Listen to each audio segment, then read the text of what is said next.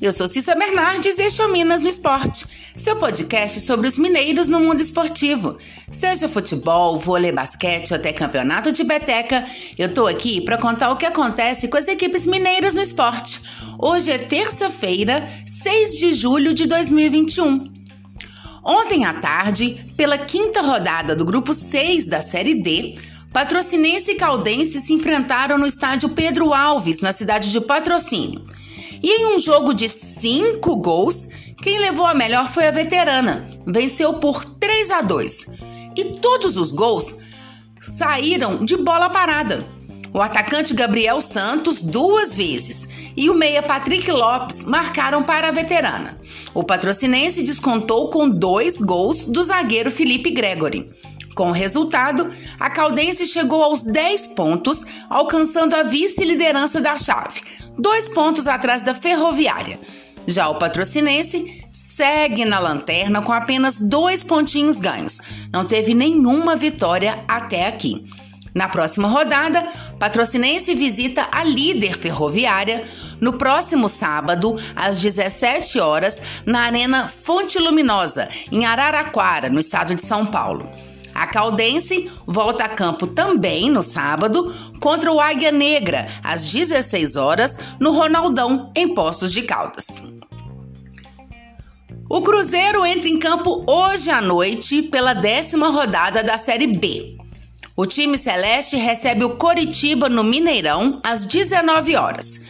Em décimo terceiro lugar na tabela, com nove pontos, o time celeste busca reagir no campeonato. Ele está a sete pontos do grupo de acesso à Série A. Tem apenas dois pontos de vantagem para o primeiro time da zona de rebaixamento. Já o Coritiba chega bastante embalado para o jogo depois de vencer o Remo em casa por dois a um. O time é vice-líder da competição com dezenove pontos. Tem cinco vitórias consecutivas e uma invencibilidade de seis partidas. E vale destacar que o time paranaense ainda tem uma partida a menos de um jogo que foi adiado contra o Brusque. O Cruzeiro vai ter novidades para a partida de logo mais.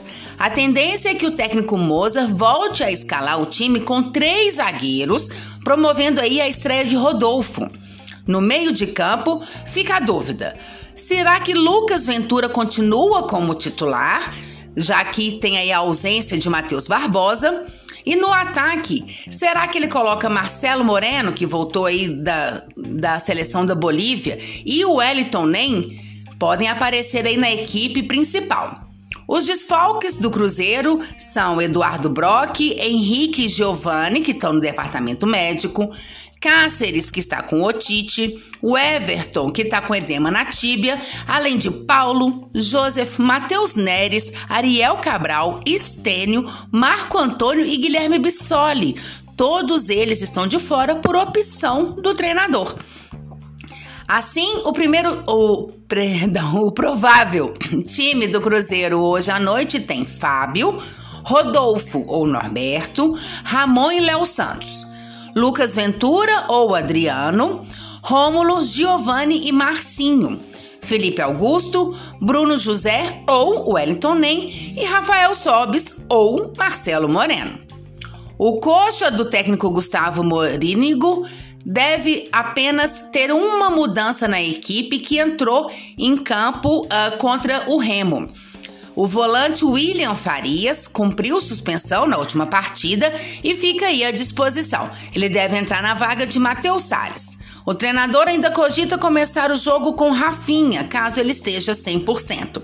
Robinho e Igor Paixão, neste caso, brigariam para se manter entre os, titula- os titulares. O provável Coritiba para essa noite tem Wilson, Natanael, Henrique, Luciano Castan e Guilherme Biro, William Farias, Val e Robinho ou Rafinha, Igor Paixão, Vagninho e Léo Gamalho. Pela Série A, os jogos acontecem amanhã. O América enfrenta o Fortaleza às dezoito horas no Castelão, na capital cearense, e o Atlético recebe o Flamengo às dezenove horas no Mineirão. Então, eu volto amanhã para falar do jogo de hoje do Cruzeiro e os possíveis times que entram em campo pela Série A. E claro, que tiver de informação sobre os times mineiros.